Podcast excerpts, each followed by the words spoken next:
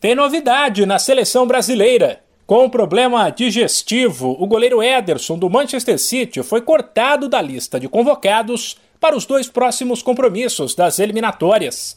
Para o lugar dele, o técnico Tite convocou Everson do Atlético Mineiro, que poderá se apresentar só depois do jogo de quarta, entre Galo e Caldense, pela semifinal do estadual.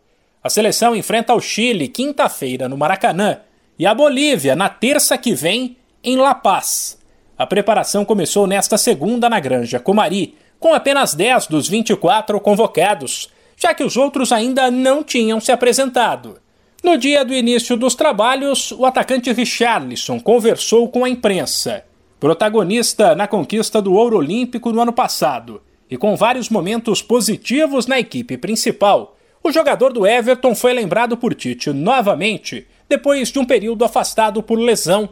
Famoso por ser um atleta descontraído, bem-humorado, Richarlison disse que não gostou do que ouviu quando esteve fora da seleção e garantiu que é convocado pela bola que joga e não por fazer gracinhas no vestiário. Fiquei de fora por causa de, de uma lesão e foi séria.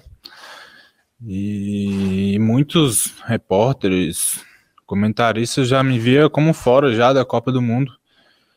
E eu tava com a cabeça tranquilo, porque eu sei do, do, meu talento, sei do meu potencial.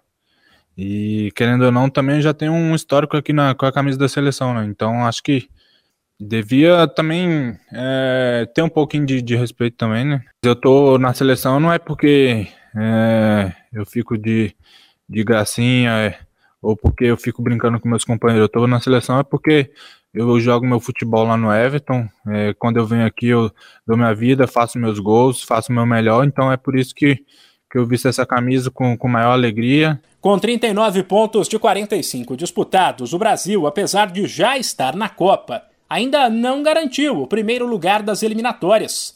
Isso acontecerá nesta semana, caso a seleção vença o Chile na quinta e a Argentina tropece diante da Venezuela na sexta-feira. De São Paulo, Humberto Ferretti.